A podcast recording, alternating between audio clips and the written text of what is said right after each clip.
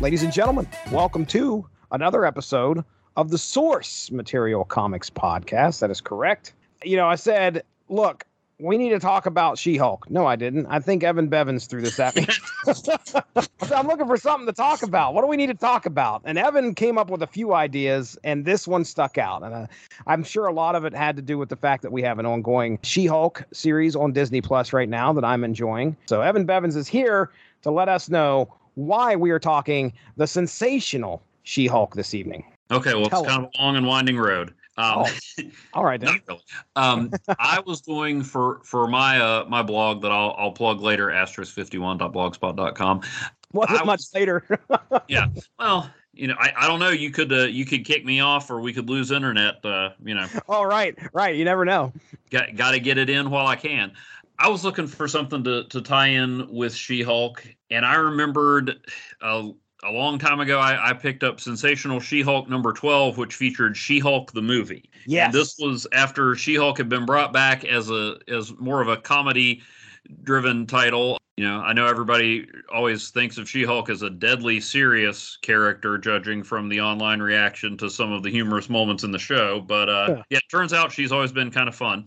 And so I remembered the, this issue. I remember John Byrne being associated with this, but it turned out that that issue was written by Peter David. And if you want funny comics, Peter David is, you know, one of the top guys to turn to. Mhm. So I was curious if this was just a you know a fill in or what. So I started looking at some other issues uh, before and after this, and I found out that lo and behold, Peter David was doing a fill in, and the regular writer that followed him was none other than Steve Gerber. This is a creator that you've talked highly of him before. I've heard other people I've uh, talked comics with just go on about how much they've enjoyed his work, but I honestly don't think I had read anything that I remember him. Let's try it this way because I know I sent it to you and I was like, I think this might be the first time I've ever read Steve Gerber. And then we started looking at his, uh, we started looking at the books he wrote, and uh, sure enough, there were some titles in there that I'd recognized. But the reputation that precedes Steve Gerber is humor. And I think Yeah. a lot of that is because he's tied with a very important humorous character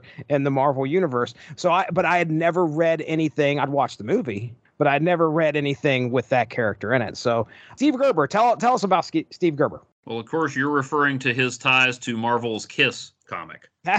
No, How did you know? that is something he wrote, and it did cross over with the character you are talking about, Howard the Duck. Yes. Um, yes, and the Howard the Duck movie has its moments, most of them involving Lea Thompson. But if all you know of Howard the Duck is the movie, you you don't know Howard the Duck. One of my favorite comic series I've ever read. Absolutely hilarious. Talking Duck, smack dab in the middle of the Marvel universe. Steve Gerber, eh, who has also written a lot of classic superhero stuff, had a great run on Marvel Two-in-One that I adored. Uh, you may have have read some of his stuff and not realized it in the Ultraverse. I think Right. he kicked off Exiles and and Sludge All characters I recognize, yes. at some point, and I I should have done a little more research on this, but he wanted a little more control and ownership of Howard the Duck than Marvel wanted to give, and so he had left for a while, as I understand it, not on the best of terms. And what I got excited about when I saw a that Steve Gerber had had written She-Hulk, so uh, you know I'm always happy to to find some more Steve Gerber stuff I, I haven't read. He, he he started with issue 13, and then he and then issue 14, which is where we're going to start, features She-Hulk teaming up with none other than Howard the Duck. And as All near right. as I can tell, that's the first time he returned to Howard since he uh since he left the original series. Oh, no kidding. Wow. And Howard is one of those characters that I mean that there he he pops up from time to time. You know, he's he's kind of a cult favorite. You know, even before I read anything with Howard the Duck, I was just happy that Howard the Duck existed, that something this ridiculous was running around in the Marvel universe.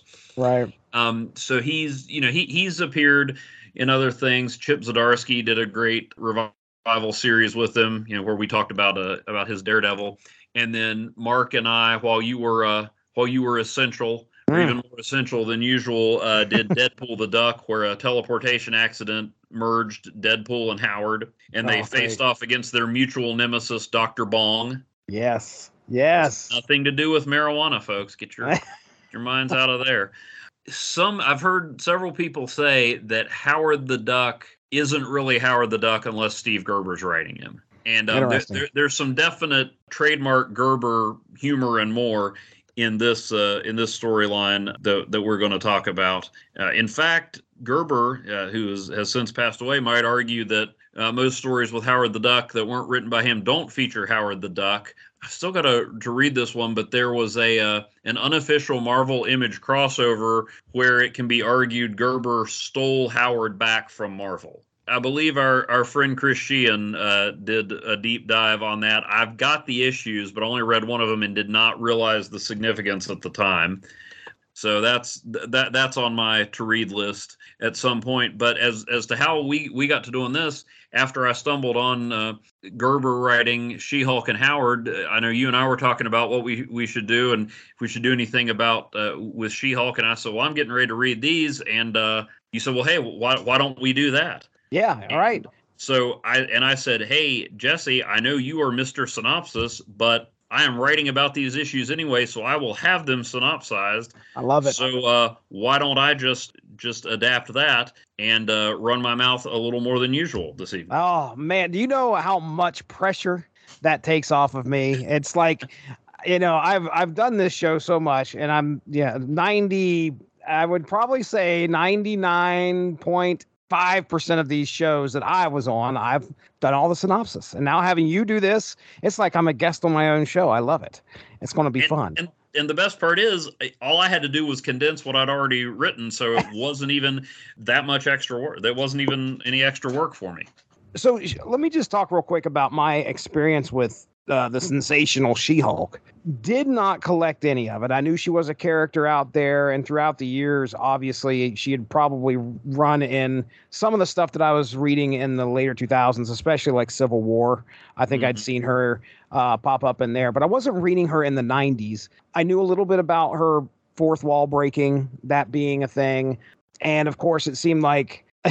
a lot of times there's going to be some tattered clothes on a very pretty woman in the book, which is it's mostly it's mostly Jennifer Walters trying to cover up because she had turned to She-Hulk or something. I mean, when we open this book, she's already like trying to keep her shirt on because it's torn to it's torn to shreds. Uh, as a young boy, you're, that's stuff that you're going to probably be aware of, even though I wasn't picking this book up. Um, you're going to see that on the covers of of these books, uh, and and that's one thing about the She-Hulk book that I remember the most is usually the covers. Uh, mm. I think they just shared the one about the jump rope. Uh, oh, yeah. they, because uh, of all the flack that she was getting on the show, or that how they're portraying her on the show. It's like, yeah, I mean, this is yeah, it's not far from what we used to get in the comic books. I don't understand why people are so upset. But anyway, yeah, when you said Steve Gerber, I was like, let's do this because I had not read anything that was Howard the Duck Steve Gerber related that I could recall. He, he had a brief uh, appearance in Civil War where he went to register as a superhuman and was told that the federal government found his existence too perplexing, so their official stance was that he didn't exist. That's perfect. yeah, I, as far as Howard in the comics, I mean, like I said, I watched the movie. I know the movie. I, I remember watching that over and over. I, I had a babysitter, and they had HBO and I it was they had HBO. I'd go over there and it, it, was playing like every every day during the summer, and I was like, oh man, let's let's see what's happening on uh, where, where we're at now. I don't remember reading anything in the comics about him. Uh, like I said, uh, maybe there was part of a Marvel Zombies, uh, the Marvel Zombies run, one of those sequels or whatever that I can that I can remember him showing up in. I do, however, have the first issue of the 1979 magazine Howard the Duck. I don't know if you've ever seen it. Oh no, I don't think I have. I ended, uh, and this is another auction story. I think I ended up with it accidentally through an auction. It wasn't anything I was shooting for, but next thing I know, I'm looking at it, and it's the number. It's the number one issue of the magazine. I was just looking over the creative team on it. It looks like it's a lot of Bill Mantlo. Yeah, he's he's the guy that picked it up. Um, if I recall, after Gerber, he kind of finished out um, the existing storyline and then yeah, I, think I do remember reading about they kind of uh, transitioned it to a magazine. So to kind of give you a, a idea of the humor that has always been kind of associated with Howard the Duck. The cover of the magazine, Howard boldly waddles up to his weirdest foes the macabre Mr. Chicken, Jackpot, the one armed bandit, the charismatic chair thing, and I'm going to pronounce this pro rata cosmic Yeah, accountant. The financial wizard. oh, that's funny stuff. 64 pages of gleaming, glorious black and white. Uh, but there you go. That that is the cover of Howard the Duck number one, the magazine from '79.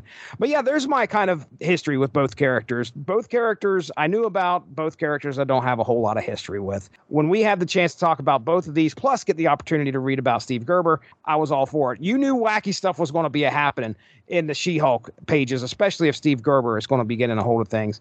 So uh, we know he can write seriously, but when you look at the cover of the first issue, guess what? No, that is not happening. Issue 14, that is not happening. We have Trapped in the uh, baloney verse.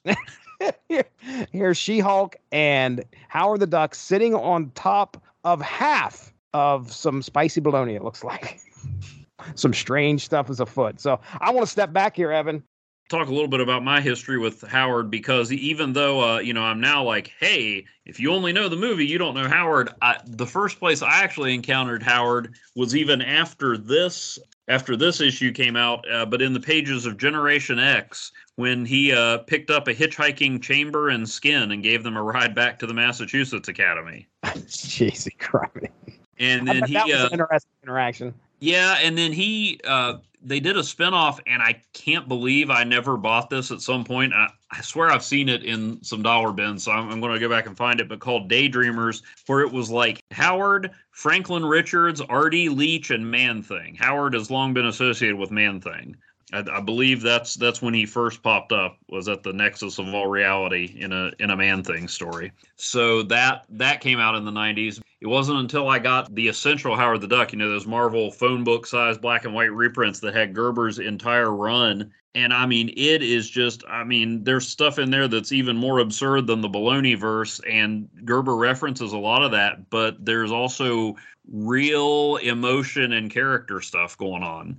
Yeah, that, that takes that just- takes talent to write something that humorous, but actually be keep that level on both ends without tipping it one way and becoming a joke, or tipping it the other and not being as funny. But Yeah, he's uh, you know, I I mention all the time. I think I've already mentioned Peter David is probably my favorite writer, but I mean Steve Gerber is is right there in that he can. I mean, he can be as crazy and off the wall as you can tolerate, and yet you know deliver the goods. Classic superhero, you know, genuine emotion, all, all that stuff. So, like I said, I'm I'm not sure I read much, if any, Steve Gerber before he passed away, and now you know if I if I find something that Steve Gerber wrote, I'm I'm liable to to snatch it up. I mean, he's you know he's written you know classic Daredevil stuff. Um, Marvel Two-in-One, like I mentioned, uh, that that great Christmas issue I'm always talking about, where the Thing and Ghost Rider save Christmas. right, I mean, he even did a one shot for DC um, in a Doctor Fate crossover they were doing with with Zauriel, you know, the angel that that joined the Justice League. And I don't even remember like the action part of it, but this book opens with Zauriel visiting a Catholic school class, and the kids start asking him all these questions like, "Do pets go to heaven?" and all this stuff that like you'd and, and he's just utterly bewildered. You know, all, all the stuff you'd want to ask a representative of the Almighty and uh, all the hard questions. And Zauriel's just like, um, well, I, uh, fantastic. Um, Oh, She Hulk. I remember getting an issue of the original She Hulk series at this flea market where I got a lot of my uh, comics, and I knew she was uh, she was the one who replaced the Thing in the Fantastic Four. She was an Avenger, but I just got some of the you know comedic She Hulk issues he- here and there. Funny thing is, as much as I appreciated the comedy, you know, I, I know some people don't like the fourth wall breaking. I, I like it. I just don't want it to be o- overdone. But I remember there was a Heroes for Hire series when I was in college that I bought a few issues of, and I was trying to decide what what I could still afford to keep collecting, what what I'd have to let go. And She Hulk was their lawyer and guest starred and broke the fourth wall, and I'm like, nah, that's annoying. I'm done. oh, But because it was outside of her comic, I'm like, that's cool in her comic, but let's not overdo it, people. let's not. Yeah, Um, let's not do this over here. No. So I, I I don't know. Clearly, I wasn't uh, I wasn't too uh, attached to that series anyway. But uh, that's that's one thing I remember. I was like, well, that's fine in the pages of She-Hulk, but let's not go overboard. but but yeah, that that's so yeah. She She Hulk, somebody I've I've always known, never really was a. Well, no, I, I take that. I did read uh, She Hulk when, uh, again, I keep going back to the same themes, and this time it's not Squirrel Girl, but uh, Peter David took over her regular series after Dan Slott had been writing it for a while. So uh, put Peter David's name in the credits, and I uh, I bought that uh, as long Mhm. as he kept going with it. Uh, do me a quick favor, and, and just for our listeners, I, I know about these characters. Maybe there's something that I do not know. Uh, can you kind of give us like an origin of Howard the Duck and She Hulk here, and that way we kind of know Okay. who we're getting? Yeah, well, She Hulk is Bruce Banner's cousin, Jennifer Walters.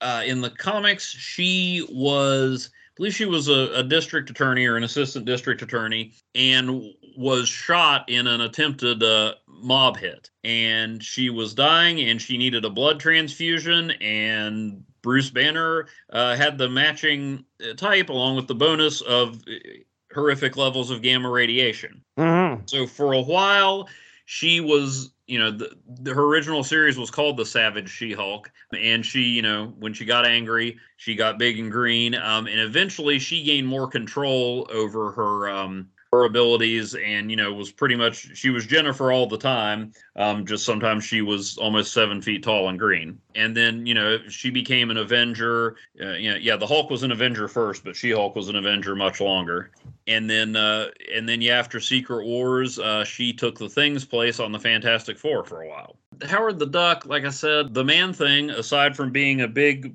uh blob of walking swamp muck that sets people on fire when he touches them but only if they're afraid That's right. um, he also was the guardian of the nexus of all realities and with some kind of interdimensional stuff going on howard ended up popping through to our our reality and eventually he met uh, a young lady named beverly switzler who uh, became his friend possibly love interest i always thought they were friends but uh, the, the more i've been reading they uh they, they, they have Yeah, a deep there's- connection Elements of a romance.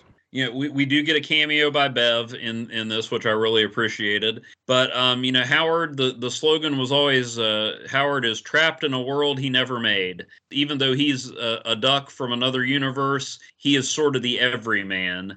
Is sometimes the only one with any common sense and just trying to hang on to a little bit of sanity in a crazy world.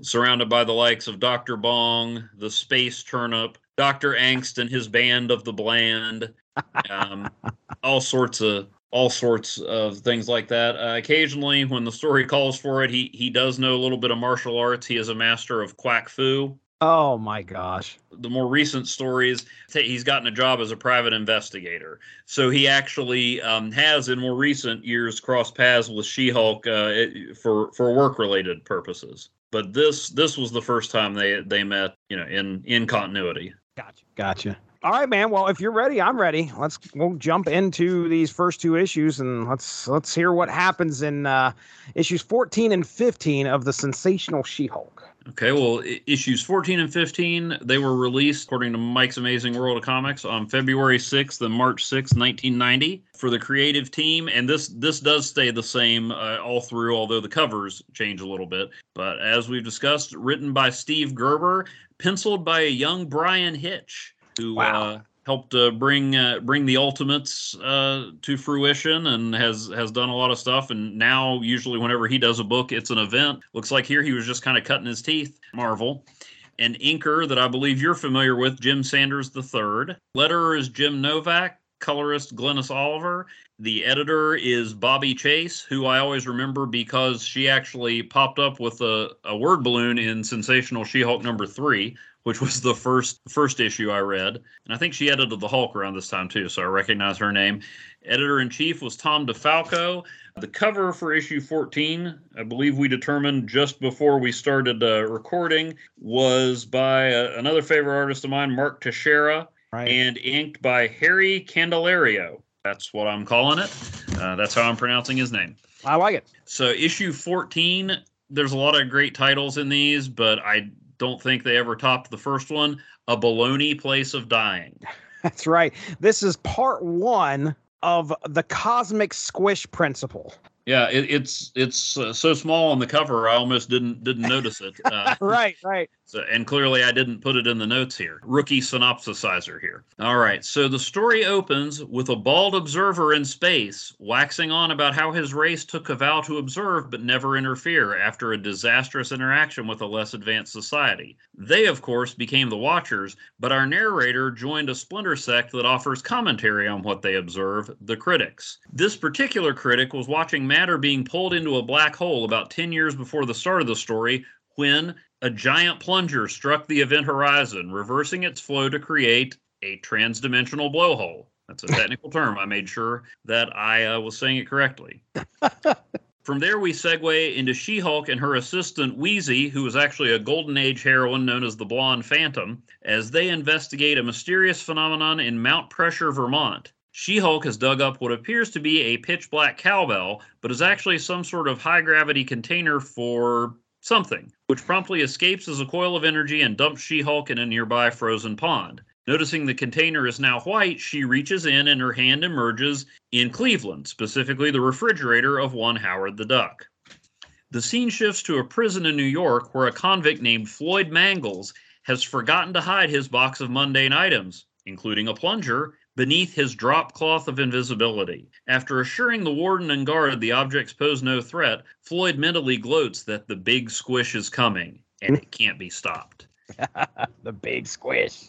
Back in New York, She Hulk is weakened and ill, feeling much like she did when her cousin Bruce gave her that life saving transfusion of his gamma irradiated blood many years ago. With Reed Richards unavailable, She Hulk contacts the only theoretical physicist she knows, an old college boyfriend named Brent Wilcox. Wilcox theorizes the container holds an entire universe inside it, and further investigation shows its building blocks are made of cold cuts and various sandwich ingredients.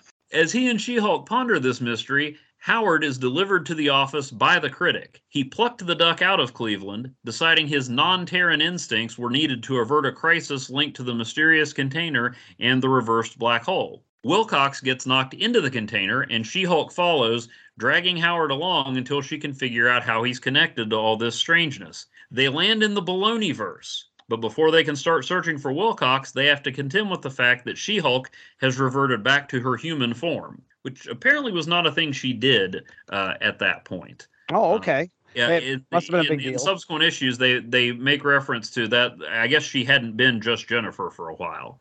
And now we go to what may have been your favorite title, uh, issue 15, with a cover by Dale Keown and inked by Joseph Rubinstein. Stein. A story entitled Secret Warts. Oh my gosh, this is great. This is so good. A horde of demonic critters descend upon Jen and Howard, at first more interested in devouring the cold cut landscape than the new arrivals. When their attention shifts, Jen and Howard hop onto another meat platform careening through the void and land on a nearby meatball, as you do. More creatures erupt from the surface and attack Jen, who suddenly transforms into a larger, angrier, very gray She Hulk. And keep in mind, this was around the time that uh, the original Hulk was gray as well. Mm. So she starts channeling angry Bruce Banner Hulk, referring to herself in the third person, saying how she hates puny Jennifer, etc. Just as she's lashing out at Wilcox for something he did to Jen in college, the critic intervenes to return them to Wilcox's office and get them back on track toward saving the universe, a mission of which Howard, Jen, and Wilcox remain unaware. In an interlude, we meet a rest home resident who undergoes a savage transformation into the Golden Age hero known as the Terror. He brutally dispatches the manager of the facility, who mismanaged its funds, and the investor who took advantage. hmm Meanwhile, the leadership of the prison discover Floyd Mangles was a bona fide supervillain named Dr. Angst. The building begins to shake as a six story power drill affects Mangles' escape. Once outside, he uses a series of mundane magical artifacts, his specialty, to locate his associates in the Band of the Bland.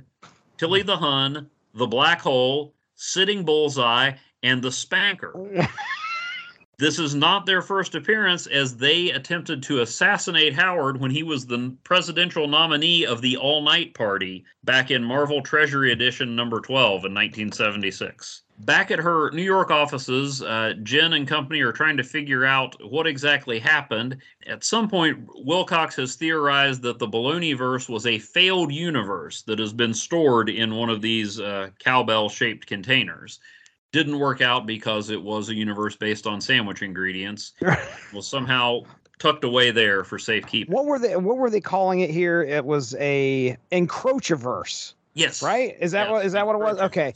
Uh, okay. Which- Until somebody proves me wrong, I'm going to say was the basis for the whole Jonathan Hickman Secret Wars and the incursions and things like that. they were going to call them encroachments, but they decided to call them incursions. I like to I think like. Jonathan Hickman read this and thought, why only four issues, Marvel? Yeah, the boat. you guys missed the boat.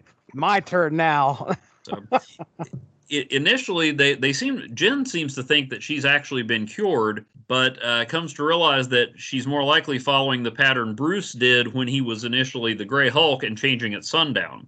So she, Wilcox, Howard, and Louise hop into her uh, flying Dodge, which I thought was a Shield flying car, but I, I think has another origin. Uh, Oh, dig into that interesting. another time. They are racing the sunset, trying to get to the underground uh, bunker in New Mexico where Bruce rode out his early transformations. Once inside, Jen finds she's not alone as there are a pair of frightened teenagers who took shelter there because of their warts, which are secret. yes, they are. None of this is working out the way the critic hoped, leaving him to watch as a mass of debris and condensed failed universes hurtle toward the Earth. Oh, That is the end of Sensational She Hulk number 15. wow. There are so many times I've read a comic that's tried to be funny. Uh, the the goal was to try and make the reader laugh, and of course, it as you grow older, it's kind of tough to read something. At least for me, I'm just I don't know if you become too cynical or or what, but this hit all the like right, all the silly spots for me. It's so fu- so silly that it was funny, and it's tough for that to be hit, and that was on the mark for me in these two issues. Now, let's start with the titles. The titles are like warped versions of comic book titles, which is great. Uh, a baloney place of dying, which was, uh, you know, the lonely place of dying that was happening over in DC at the time, which was a Batman storyline. Secret Wars and Secret Warts, obviously, and then we're going to have a couple others that pop up here in the next two. So that's neat. I, I love that. I love that little touch. When you start off with a cosmic plunger reversing the pull of a black hole, you're good to go in my book. you see this huge plunger come up and hit this black hole and it reverses it. I was like, this story is how how off the rails is this story going to get? The six story tall drill. Funny. Shulky's arm coming through. Uh, ju- uh, she sticks it through. It's just so random. I think that's what gets me. It's random. It feels so random. Like she sticks her arm through this thing and it comes through the back of Howard's fridge, of all places. His fridge. The baloney verse for crying out loud. That is, is, is absolutely silly. Uh, I, I didn't mean to interrupt you. I was just going to say it's not so random. Sometimes I think when people are trying to be funny, they're just like, let's just say the most crazy, off the wall, random stuff. And and some of this is, but some of it comes together m- more than you might expect, or you get the feeling there's there's more thought put into it than just, well, where's her hand go? I know Howard's refrigerator. right. You know, I mean, just you, you know, you, you almost wonder which came first: a baloney place of dying, or how about a universe whose basic form of matter is baloney? Oh wait, I can make a funny title out of this. Right, right, right. And But but it, but it works. I mean, especially those first two titles; those are not random joke titles. Or at least they weren't only random joke titles because they tied directly into the story. They do. That that's exactly right. I, okay, I can tell you that I think Secret Warts, the title, was derived first because there's no way that they decided to end the second issue with these two kids that have warts that are hiding in a bunker. Like they set you up at the beginning to think, oh well, you know, clearly it's a baloney verse. Uh, how they go, and and you see secret warts, and you're like, how are they going to work this in? Story, story, story, story continues to go on. You're like, uh, there's nothing to do with secret warts here. What's going on? And like three panels from the end, the kids show up and they're like, what are you doing in here? You know, we got, we got warts and they're secret. And I I laughed. I legitimately, and I don't know what it takes to make somebody laugh out loud, but it worked for me. And I laughed out loud legitimately when I read that because it was like, that's how they did it. And it was so funny. Like these kids are hiding in this vault because they're so ashamed. That's the way I took it initially. They're so Yeah. ashamed of these warts that they don't want anybody to know. And oh my goodness, here comes some lady. well, they're secret warts. Oh, I, I was so tickled and had a fun time with these first two issues. Now I haven't even talked about like Mangle's team, which you said had been around for a little while. The the band of the bland. This was their second. This is their second and for most of them final appearance in this storyline. There was a storyline in 1976 where Howard was nominated for president by the All Night Party, and these all night were, party, yes. all night party, and these folks were hired to assassinate him. And I, it's oh. it's been a while since I read it, but I believe he teamed up with the Defenders to repel the attack. Oh my gosh! So of course there are these three, or I should say, these four members of this team which you didn't get into it because I know you're doing a synopsis. You're not getting into the details, but the details on how Dr. Angst becomes the doctor, number one, by eating an old, like, moldy cracker that has a fly on it or something. The Eucharist. I mean, come on. And people don't know because you went through the list of who these people are that are on his team. But, folks, the spanker, if you would have just took the text box off of there and just had a picture of this guy, you would have thought it was Frank Castle, the Punisher. But no, that's the joke. He's the spanker. And he has a paddle van, by the way, folks. We find out later a paddle, that's P A D D L E, not battle van, paddle van. As long as we're talking about the spanker, my my favorite uh, thing about him, even more than the smiley face that he has instead of a skull, is his real name. Did Did you catch his real name, Jesse? Oh, uh, yes. Uh, you actually pointed it out. I looked it okay. over, and I, I. But please tell the listeners. Okay. Well, the Punisher's real name is Frank Castle. Uh, this gentleman's name is Fred Hovel. that is great. Uh, we have Marvel canon, folks. That's it's beautiful. It really is. Uh, the only other note I had here was the terror, uh, and we're you know, actually, I'm just going to save that. Just be aware, folks. I didn't know what in the world was going on with this guy. Uh, I have no idea why he's getting involved in this story. You know, he he uh, what what does he do? He like brings some justice. He's an older guy, and all of a sudden he turns into this like you know, he, he almost looks kind of like a Dracula kind of guy. Yeah, he, he um, transforms in the presence of evil. Yes, he does, and he did and he wreaks some havoc. Now, how does he figure into this? Well, we're going to find out here later because some of the best moments of this comic and the terror are to come in the next two issues. But uh, all right, I'm pulling back here, Evan Bevins. What are your notes, man? Okay, so right away uh, we're introduced to the critic, and this just this just feels like Steve Gerber. I mean, the, this is you know very um, not so subtle parody, but but still you know clever, f- funny right from the start. You know the the guy's dialogue repugnant though it may be i must make a decision. You know, instead of instead of just sitting back and saying what everybody else does wrong he's got to take action. I, I liked uh, that we got to see beverly and you know we, we didn't get any not or Sykes for you but um, as far as 90s conventions goes uh, she's working as a ninja Yes, indeed. And this, I remember her talking about, or maybe it was Howard. This is no, it was her. She said she may have missed the train on the ninja thing because yeah. this is 1990. I'm like, man, the turtles are still going strong here. I, yeah. I mean, I don't think you've missed that boat. But uh, and and Howard says, look, I tried to tell you when that many ninjas are out of work, uh, it means there's not a demand. That's why they're teaching.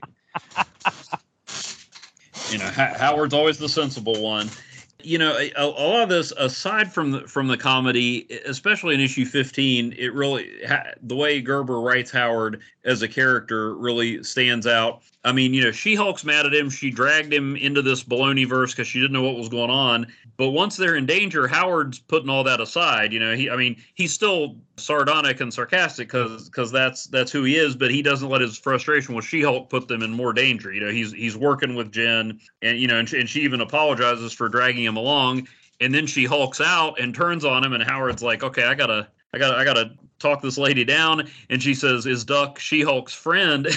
And howard goes well to be honest i hadn't given the relationship much thought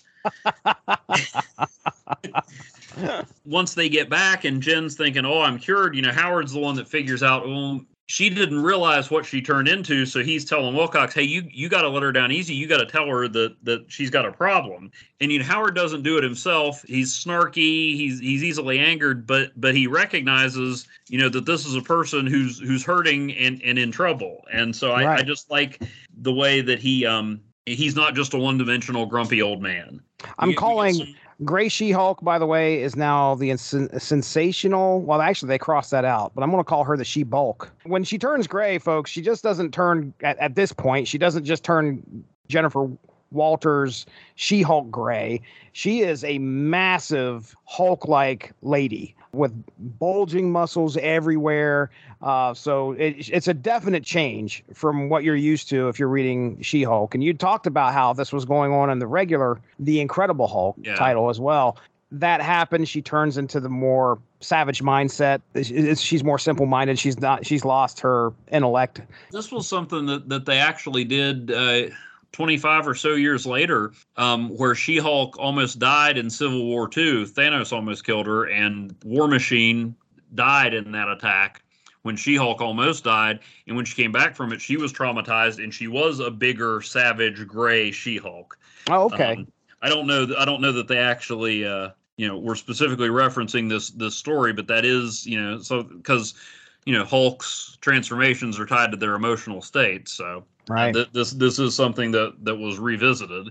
Let's see. Then then like I said, we we get to see Doctor Angst in action. One one thing, I'm not the biggest Doctor Strange fan, but I, I like his flair for for dramatic dramatically naming objects and stuff. You know, he's got a lot of alliteration by the hoary hosts of Hoggoth right. you know, the Book of the Vishanti, stuff like that. And Doctor Angst ha- has his own uh, things, such as the uh, well, the drop cloth of invisibility, which predates Harry Potter's cloak of invisibility.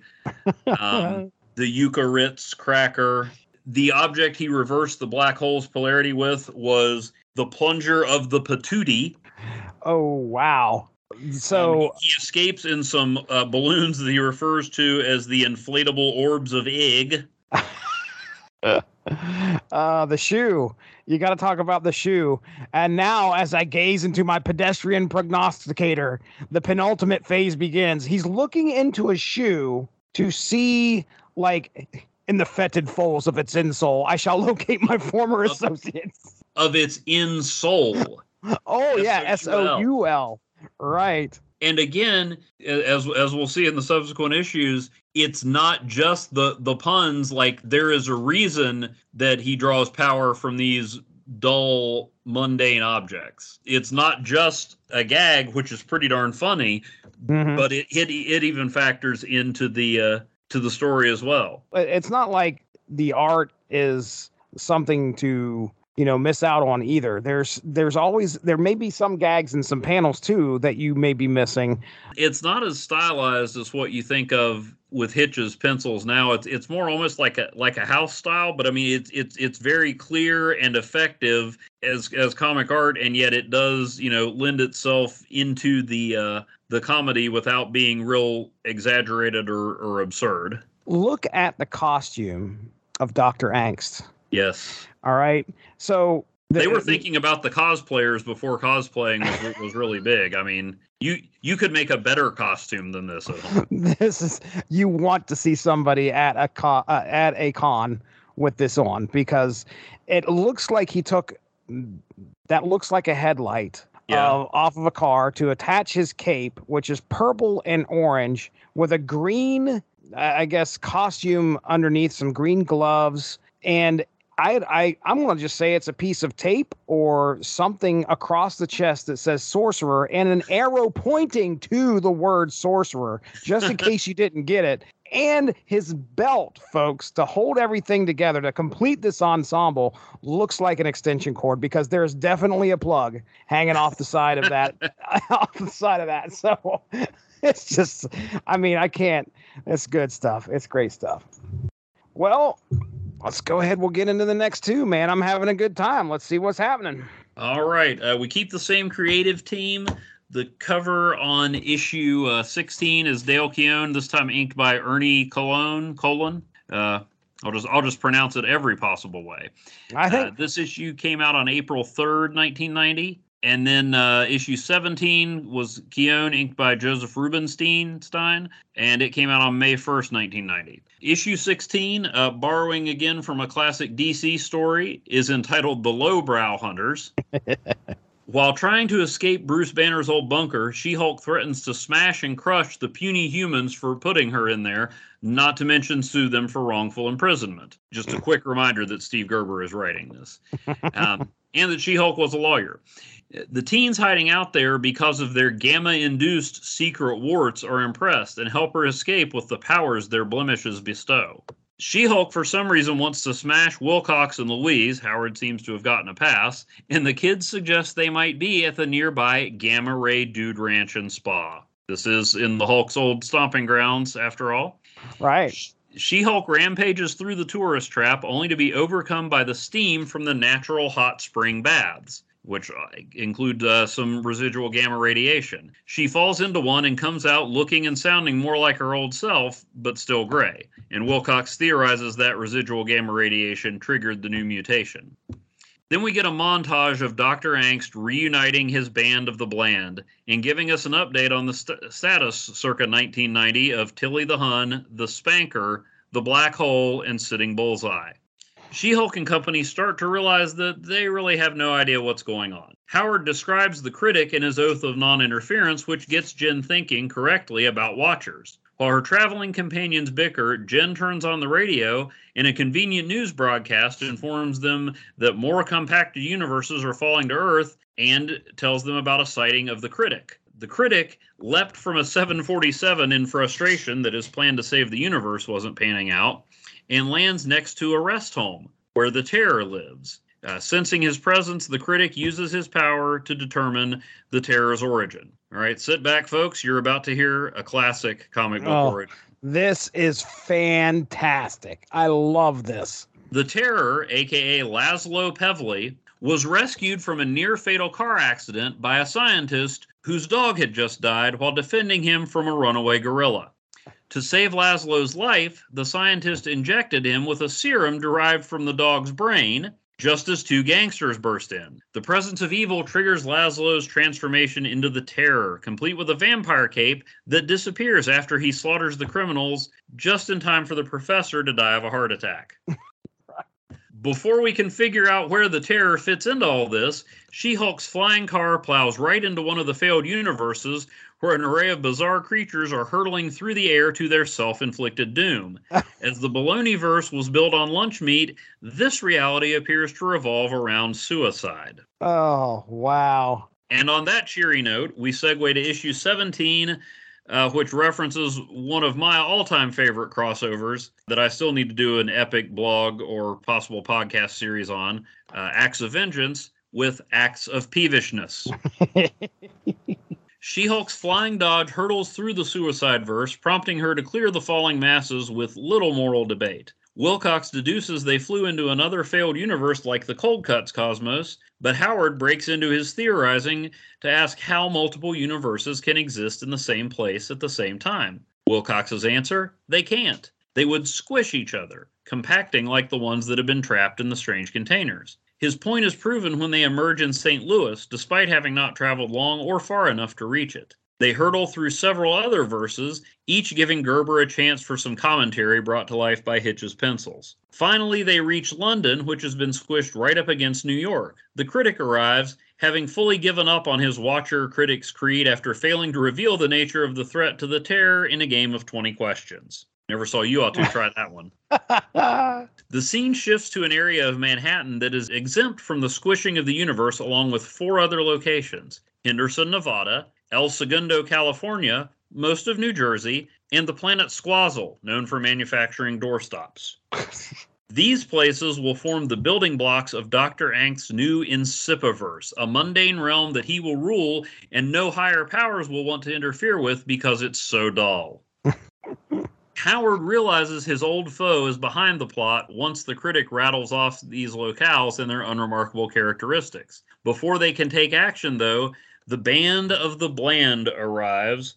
Tilly the Hun challenges She Hulk. Sitting Bullseye shows his bravado by targeting the elderly, untransformed terror. the spanker decides to discipline Louise, and the black hole sucks the critic into his singularity. But Jesse, they forgot about Howard. Oh boy. The duck turns the tide by shoving his cigar into the spanker's mouth, allowing Louise to dish out a little punishment of her own. Sitting Bullseye finds himself outmatched when the terror transforms, and She Hulk wrests Tilly's mace from her and literally knocks her out of the park.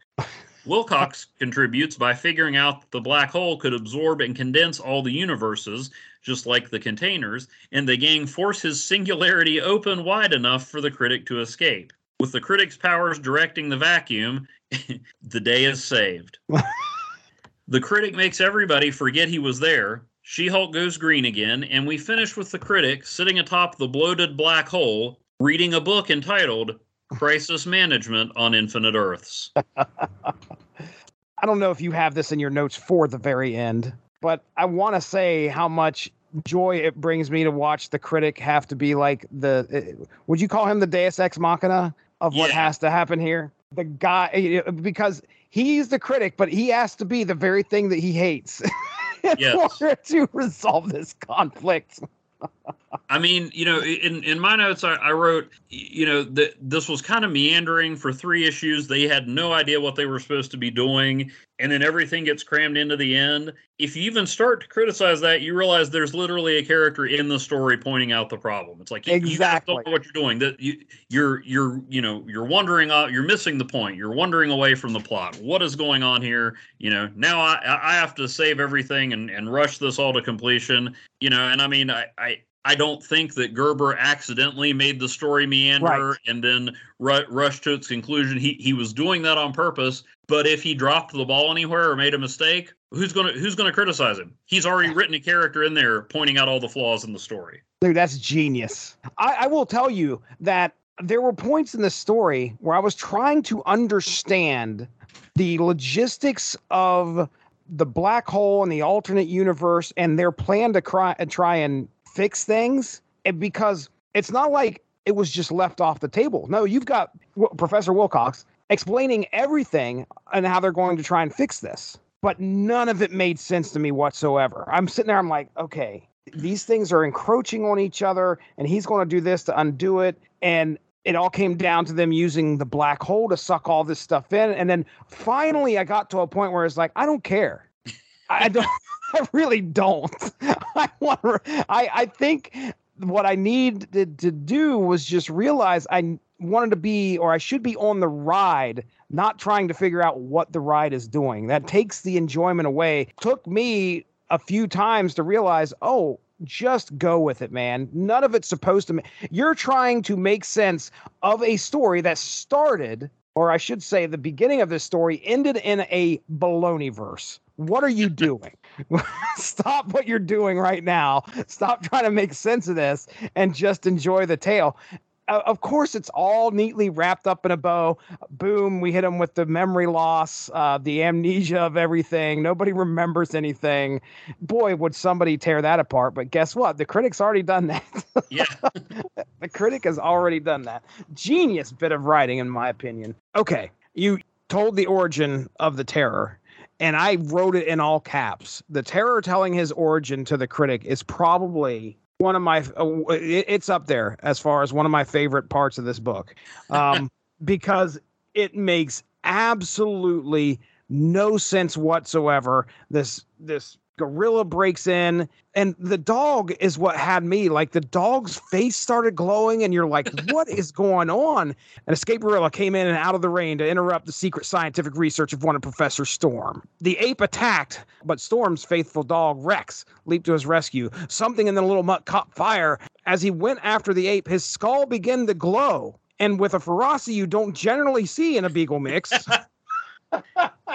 he tore the he tore out the ape's throats. Uh, Rex had saved his master, but at the cost of his own life. Storm was aghast, of course, but he didn't have much time to ruminate. Just then, a car was struck by lightning. A car was struck by lightning and rammed into a tree. The driver, yours truly. See, I was trying to figure. Oh, it's like, oh, this is the professor. No, wait a second, it's not. It's the guy that hits the tree. So anyway, yours truly lay in a puddle of blood and mud. I would have died that night if not for the daring and slightly demented idea that occurred of Storm. He strapped me into a gizmo. See, you're like, okay, so this guy runs out, finds this dude who's about nearly dead, and he's like, oh, you know what I need to do? Uh, he strapped me into a gizmo that bombarded my nervous system with high frequency radio waves. He shot me up with a serum distilled from Rex's brain. This is how he decided to save him the the gangsters break in. What happened next was astounding. He turns into the terror, rips evil to shreds, as he says. That accomplished, I reverted my normal self, and the pro- professor had died of a heart attack. Well, not quite. he lived long enough to tell me about the gorilla and the dog. oh, all right. It's like they. It, I mean, it, they know everything is just unbelievable, but here it is, folks. This is what happened and even I can't believe it. But anyway, I loved him telling this origin and how just insane it was, and the fact that they acknowledge how insane it was. Great stuff.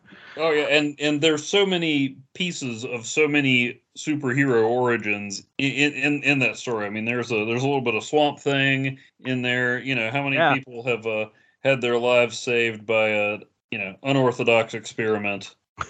And when he changes, when he changes into the terror, so does his clothes. Yes.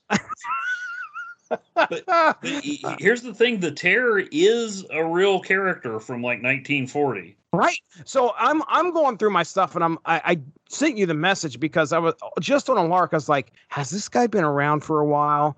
And I sure enough looked him up on uh, I think it was MarvelFandom.com and there was the bio. And I looked at the date that he was created and I was like this guy's been around for that long. And I have a feeling number one they probably did their research looking for one of the craziest origins out there for a Marvel hero and somebody who hasn't been used for a while. Probably not hard to find. I, am trying to look it up now. Sadly there's only one issue of Mystic Comics on Marvel Unlimited and it's not that one. Oh bummer Oh yeah. By the way, my so my other note here about the terror telling his origin to the critic is I, I said also the critic would be the last person you'd want to tell that origin to.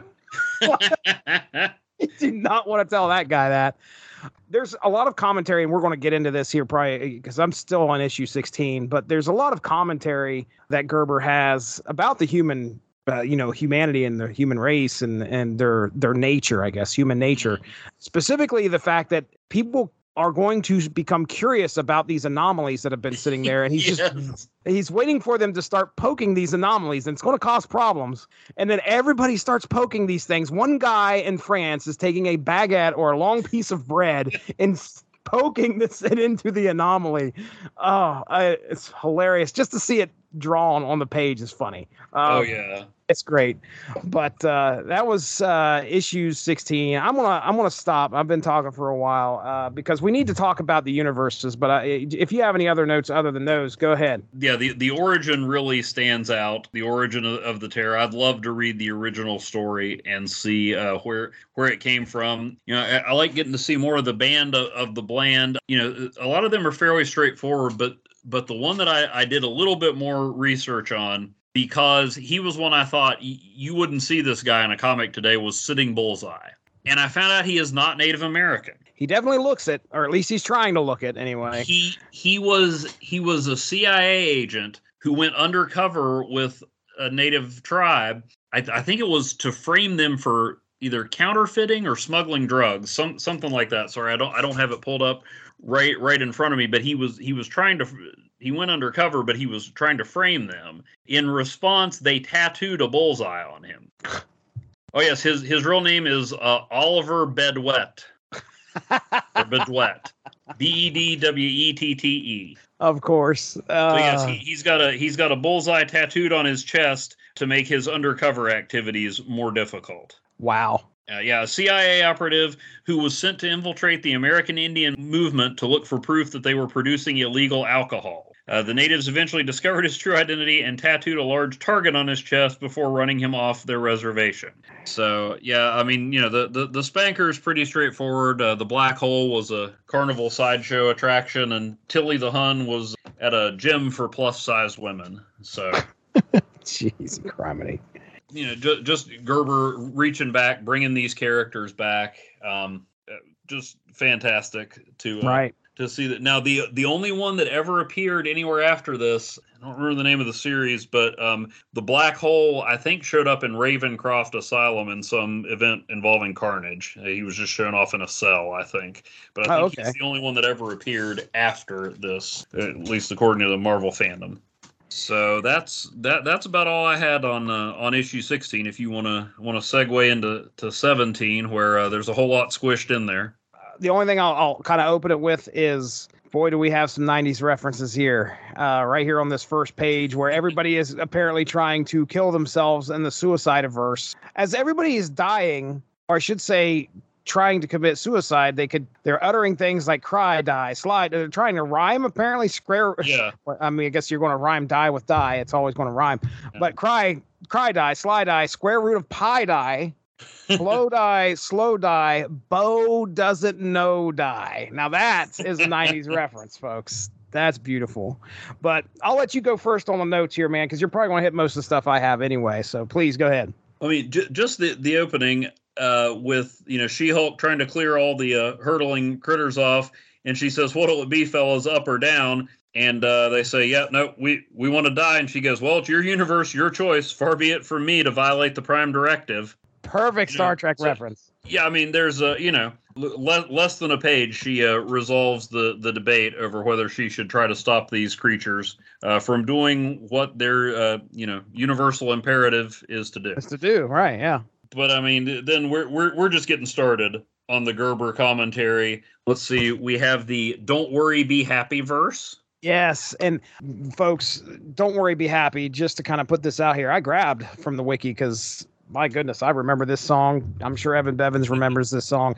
1988, Bobby McFerrin comes out with "Don't Worry, Be Happy," which I think was off of his fourth album. He'd been a he'd been around for a while. We never even heard of this guy, uh, but his fourth album, "Simple Pleasures," in 1988. My son my youngest uh, yesterday was singing "Don't Worry, Be Happy," and I'm like, "Do you know? Did you know that that's you know where you got that from?" And I'm sure it was YouTube, but uh, Yeah. anyway, to hear him uh, to hear him singing, I was like, "You know, that's Bobby McFerrin, right?" And he has no idea what I'm talking about.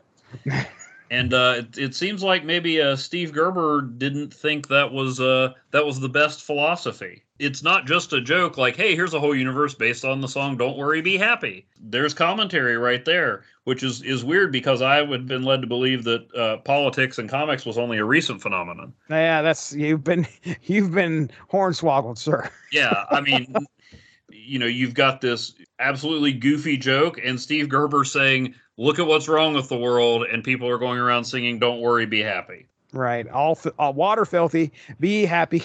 It's like, oh man, it's sad, really. Rain acid. Be happy.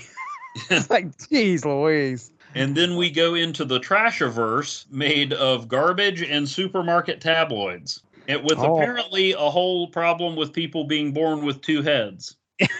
Right it's all, uh it is all over. Yeah this is basically the landscape it's so interesting because i love this kind of um this kind of i don't know if trope's the right word where you're going through alternate realities and seeing what's out there. And and yes the, it, we're hitting this earth where there is nothing but like just piles upon trash but trash goes both ways here we got trash in the media uh, with the print media here and these uh, tabloids and of course trash all over the ground and people just waiting to get that next issue so they can uh, read about uh, apparently some donald trump uh, they were so engrossed with the trumps right now Yes. So then we go into one that's extremely dated and not at all relevant today, uh, the Mediaverse. Right where right. everyone is a cosmos of cyclopeans with camcorders for brains, where life is spent in an endless loop of interviews and every being is his own talk show.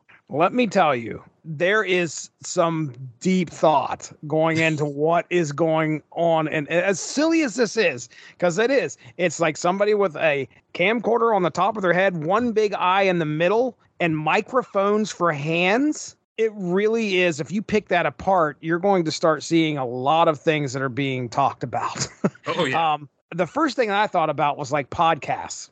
You and I, we've known each other for a little while now. Podcasts have been a thing since 2005.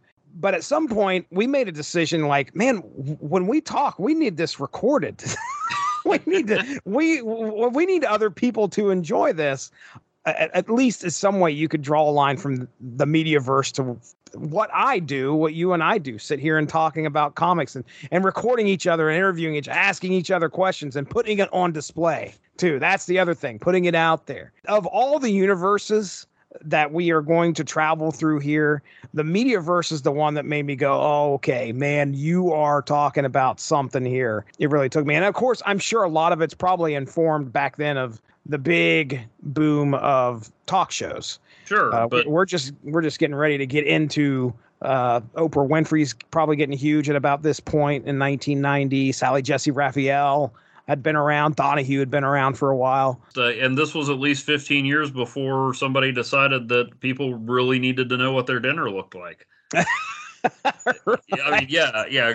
Gerber isn't just tossing random stuff out here. No, no, he's not. Oh, So- great. Next, we get the Narcissaverse. where This was weird. Existence is a herd marathon full of sweat and fury and looking good, and when you hit the wall, you fall and get eaten.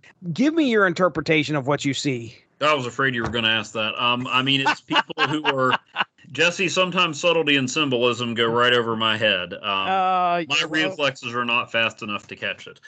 But I mean, you know, a herd marathon. So people, I mean, it seems like people exercising, doing all this stuff, and not taking the time to to enjoy it. Uh, image is everything, and you know, keeping up your appearances and killing yourself to do it. And for what? Do you think that they ran off of the cliff? Oh that yeah. what you think? Okay, so they ran Yeah, off the but- cliff. Well, it's a well, a herd marathon. I, I got I got the impression of lemmings. Lemmings, right? All right, this next one coming up though, it this was this one's fun. The nine seven six averse.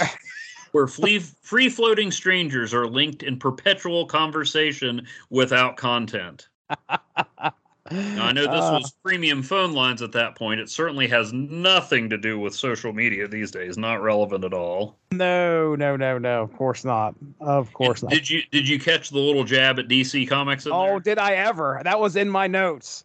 Is Robin was dead the- yet? They had the phone number you could call to determine if Jason Todd lived or died. Exactly. Then we fly into the Noriega verse. I have no idea what's going on here, other than everybody looks like George Bush and Noriega, and people have pineapples for heads. No idea what the yeah, um, I mean, I, I I remember the name, but uh, I I don't. I would have to my historical ignorance here.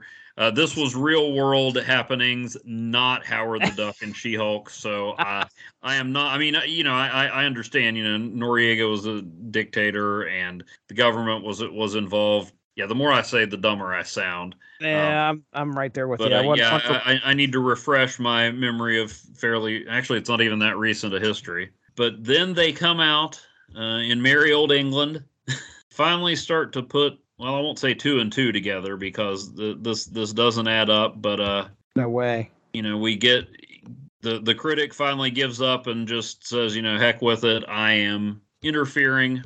Yeah, I think he had had enough. Yeah, Um, Dr. and- Angst is filling in his plan, explaining how all this comes together. And six, the band of the bland on the heroes, flying to them with the hoary haberdashery of the Vitoli.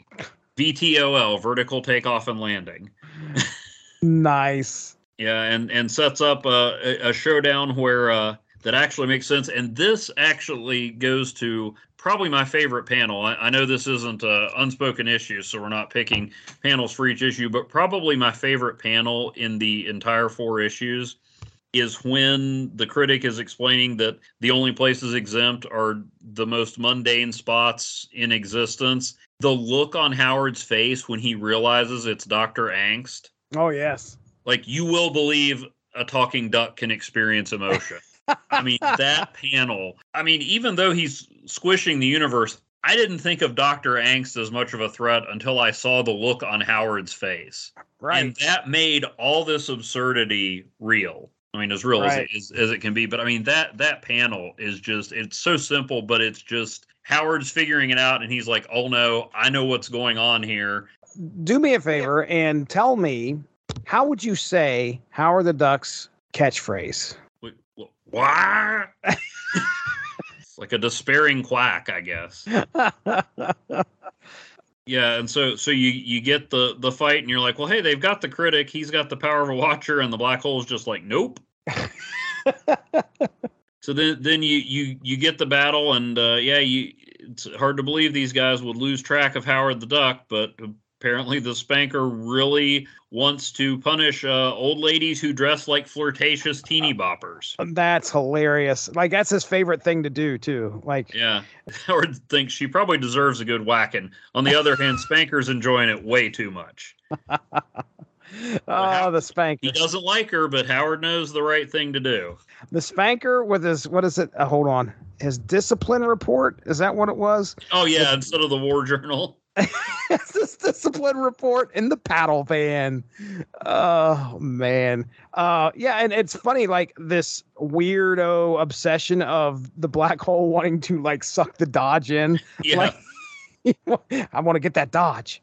I'm gonna get it. He's like one fin in, baby. I got one fin in. and then and then the critic is not uh, not impressed. He says his greatest aspiration was to ingest a dodge, and ambition as limited as his imagination.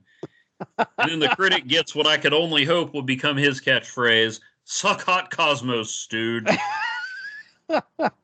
Dr. Angst just happened to have the one villain with the power to undo his entire plan. It all went so perfectly. This was a treat, man. I had a great time reading it. I really did. A lot of fun stuff. This has sold me on Steve Gerber. If I get the chance to read anything else by him, I know doesn't sound like it's going to be too hard to find anything. I feel like this was something that, you know, hit all the right spots for me to make me go, man, this is a writer that I heard a lot about, and the reputation preceded him appropriately. Well, and I mean, check out the original Howard the Duck. This is a lot of what you will you will get in in original recipe Howard the Duck. I like it. I like it. Original recipe is probably not a good way to describe. Oh Howard. gosh, you there there was actually a one of the comedy what ifs that said, you know, what if Howard was different types of animal uh, types of birds and one was chicken and it was just a bucket of KFC. Oh with a hat. no, Yeah. no. Did who? Any idea who wrote that? What if? I am I'm not sure that that one had a bunch of different people. That was I think it was volume 2 number 34 that was the the all comedy issue. Fantastic. Oh my gosh, is just it's one of my favorite comics. Is that Yeah. is that the, uh, the Watcher with the skirt blowing up? Yes, yeah. What Okay, if no I know that. watching the Watcher? Uh, the main story is what if Thanos turned Galactus into a human? And uh, long story short, with the Infinity Gauntlet, Thanos banishes Galactus to Earth, turns him into a human. That human just happens to be the spitting image of Elvis Presley. So Galactus must decide whether he wants to return to his destiny as the devourer of worlds, live on Earth with Elvis's second lease on life. All right. She Hulk, the Cosmic Squish Principle. What a fun time here. Evan Bevins, anything left unsaid before we get into plugs? I mean, just you know, like you said, this makes you want to read more Steve Gerber. I've read a lot of Steve Gerber. This this makes me want to read even more. I mean, it's just utterly absurd, and yet there's an intelligence. There's a there's a wit. It's not just let's throw the dumbest thing out there and see if we can get you to spit out your drink. There there's emotion. There's character. You know, there it's tweaking comics, but also you know taking full advantage of the the conventions of comics just loads of fun um, i, I want to read they don't have his entire run of she-hulk on marvel unlimited yet so these are you know i, I always thought the she-hulk series was you know pretty funny the the three or four issues i had this, this is this is a whole nother level so this has gone on my uh, list of things to hunt for at cons and and comic shops Yeah, issue 18. mm-hmm. The Sensational She Hulk, featuring Doctor Doom's fifth cousin. yeah, I mean, it on Marvel Unlimited it jumps from 17 to 24, uh, which Hitch is still drawing it, but Simon Furman's the writer, and she's taking on Death's Head. Oh, wow. Spe- Yeah. Speaking of uh, 90s characters, I probably at this point wouldn't turn down any sensational She-Hulk issues I saw, but but the Gerber issues especially are are going on the the to to get list. For sure. All right, man. Well, let's go ahead. We'll get into plugs. I had a great time. What do you What do you got going on? Plug that. Uh, plug that blog that you didn't plug earlier. Yeah. Uh, asterisk51.blogspot.com. Uh, I do have uh, so, some even more of my musings about these issues. I did a uh, did a weekly series on it, you know, to, to coincide with She-Hulk uh, airing on Disney Plus, and uh, also a breakdown of the uh, She-Hulk the movie issue and how it has absolutely no similarities uh, to present day hijinks with superhero movies, and especially not Batgirl. Oh yeah, not not at all, not at all related. It's uh, not a money making plot by a nefarious studio head. I'm not, I'm not saying the guy at uh, Discovery Plus or whatever is nefarious, but you know. Oh, I hear you. I hear there. There, there, are some parallels. I'm getting back. Uh, I, I, was I was delayed a little bit in my Secret Defenders read through, but uh, Jesse, you'll be happy to know that uh, the next installment of that is is on the way and features Doctor Strange passing the torch to Doctor Druid and one of the weirdest sights I've ever seen in comics, Doctor Strange with no facial hair. Whoa! Look out! Oh, I can't wait to see that. Yeah. Um, pretty crazy. And uh, so, and then you know, for, from there, you'll you'll occasionally get some reviews or discussions on the various and sundry movies you can find at Dollar Tree these days. Just watch nice. Stardog and Turbo Cat with my uh, with my youngest, and that is definitely a movie that I have paid for and seen. check and check. Um, mm-hmm. and uh, yeah, just uh, all, all kinds of uh, weirdness. It, it, leans a little heavily Marvel. You know, I th- there there's other uh, other good stuff in there. I did just hey, I do have another podcast I can plug. I don't have one, but I was a guest over on the uh, Magazines and Monsters channel, uh, The Brave and the Bob, talking about Speaking of Batgirl, an issue of Brave and the Bold, where Batman has to deal with not only a new criminal mastermind in town, but the competing affections of Wonder Woman and Batgirl, and one of the oh. more inconvenient love triangles you've ever seen. All right. Well, hey, ladies and gentlemen, you can check out the Source Material Comics podcast right here on the Source Material Comics podcast feed. I have the sensational She Hulk slated down here for October 25th. okay by the by this time then folks you should be able to go back and find the unspoken issues epic podcast. It's four parts folks. Four parts. Nice little tiny introduction part zero that's happening on the 10th of october and then part one two and three of the unspoken issues coverage 18 chapters of unity if you don't know much about valiant comics Tune into that intro episode. I'm going to give you an idea and a lowdown of all the characters you're going to get in Unity.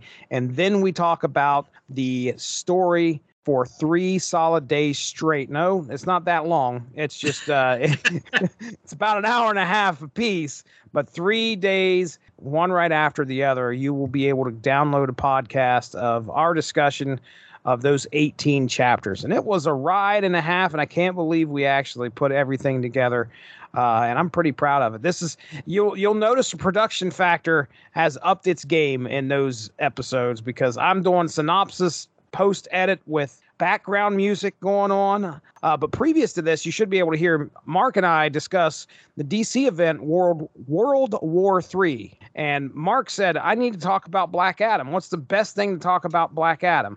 I don't know. Let's pick an event that happened like right at the end of the 52 event. Uh, with that being said, I want to thank Evan Bevins coming on here to the Source Material Comics podcast, bringing a little bit of Steve Gerber along with him. And I am Jesse Starcher. We'll be talking to you guys soon. Have a good one. Uh, bye bye. Thanks for joining us. All of this would not be possible without W2Mnet.com, so make sure to seek them out for more podcasts. If you enjoyed what you heard today, please feel free to share, and we look forward to entertaining you again soon.